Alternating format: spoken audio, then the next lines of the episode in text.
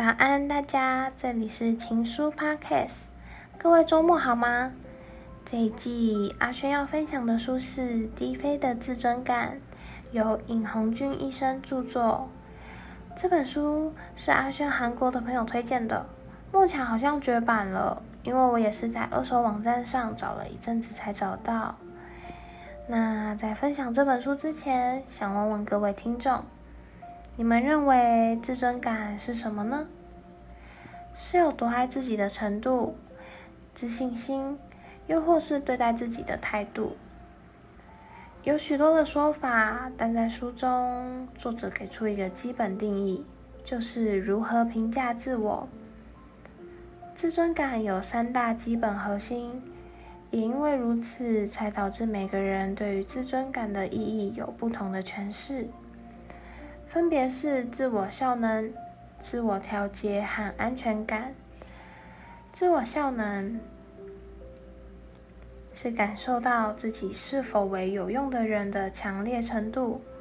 作者在这边提到的例子是，当从事社会上公认的职业，或自身能力在职场上获得认可时，自尊感就会提升。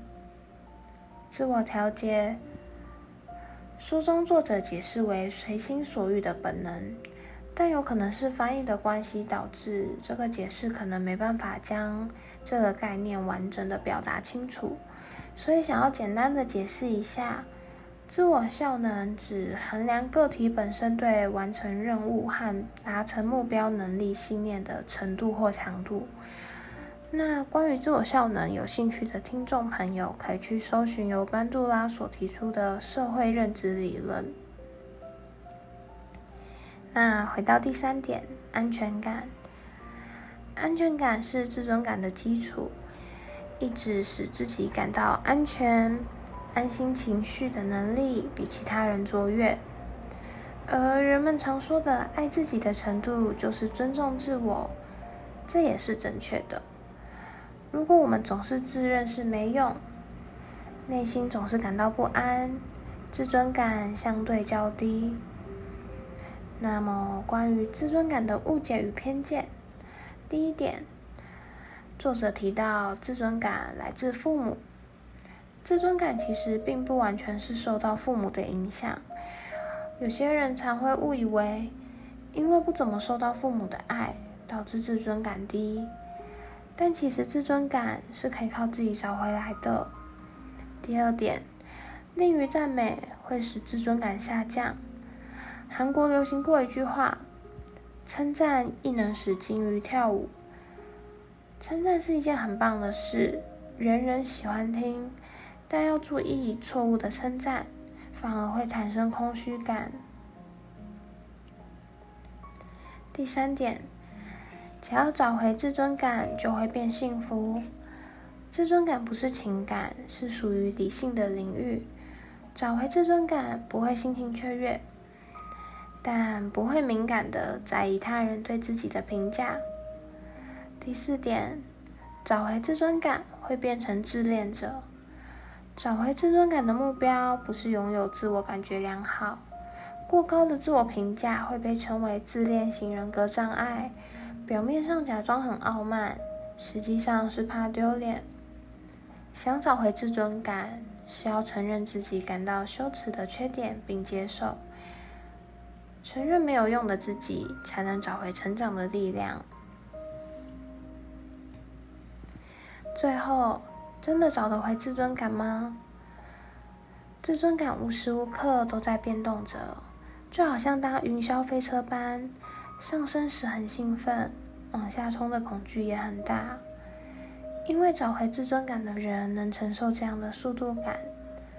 往下冲时知道有安全带绑着，实际坠落的几率低，所以不害怕。往上升时知道会往下冲，所以做好了心理准备。找回自尊感也会影响着人际关系，原因是。就算遭到周围人的责骂，冲击也不会很久，自尊感会暂时下降，但不会非常的敏感、沮丧。找回的过程并不简单，但可以确定的是，只要努力，就一定能找回。第一章最后一节，自尊感变重要的时代。无论是自觉不幸的人，很难谈恋爱的人，总是忧郁的人，不善人际关系的人，或多或少都与自尊感相连着。自尊感和社会环境有密切的关联。如果把高自尊感的人放在持续性高压的状态下，自尊感也会下降的。相反的，低自尊感的人也会因为环境而慢慢找回自尊感。这要提到现在科技发达，反而导致精神科病人大幅增加，因为戒心消失却感到更孤单的人们。网络带来的方便，让我们能与不认识的人连线交流，却不禁让我们心中浮现：他们怎么会过得那么好？想到这些，就令人意志消沉，好像除了我以外，其他人都过得很好。这里作者写到一句话：人与人的距离越近，就越多人戴着面具生活。我们不知道他们的生活是否真的像我们看到的一样幸福满足，有可能他们经历许多我们看不见的辛苦。虽然我们与他人的距离貌似很近，但心里的距离却更遥远了。这世界对我们问了许多问题，像是你以后要怎么生活，你想要成为什么人，要往哪条路走。让我们总烦恼着，我不知道自己能做好的事情是什么。因为大环境给自尊感带来的影响，不停的比较，并且操弄着自己的自卑感。因为答案不好找，即便感觉哪里出了问题，却因为没有足够的时间思考，最后放任自尊感低落。作者在最后提到，当环境不好时，以健全心理武装的自己才是最强的武器。真正的幸福来自坚定的自尊感。第一章到这边结束了。那在本章中，作者先带到自尊感是什么，并且延伸的举例。不晓得大家听完第一章有什么想法呢？这章的最后。作者有提到，在这个资讯大爆炸的时代，我们因为社群软体拉近人和人之间的距离，但好像也因为这样，让我们更不快乐了。那这边阿轩想分享一下，这半年来我没有使用 FB 或是 IG 这类的社交软体了。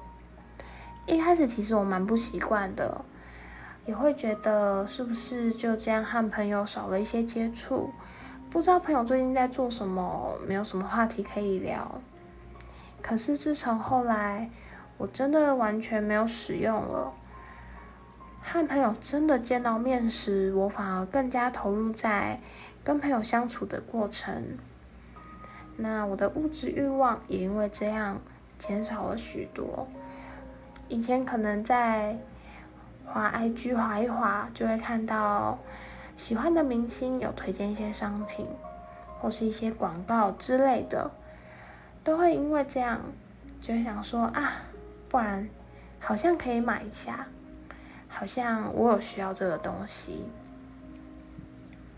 对，那除了这些之外啊，最重要的是，我多了好多的时间，除了我的生活作息开始正常了。连带着我的心灵也更加健康。分享这段过程呢、我不是想要大家都去做这件事，是希望我们都能找到让自己更加幸福的方式。好啦，今天就分享到这边。这里是阿轩的情书 Podcast，每周三分享感情故事，每周日分享书籍心得。如果你愿意分享你的感情故事，或是有想要推荐给阿轩的书籍，欢迎寄信到 s t o r y 一九九七 h 小老鼠 gmail.com。我们周三见，祝你有美好的一天。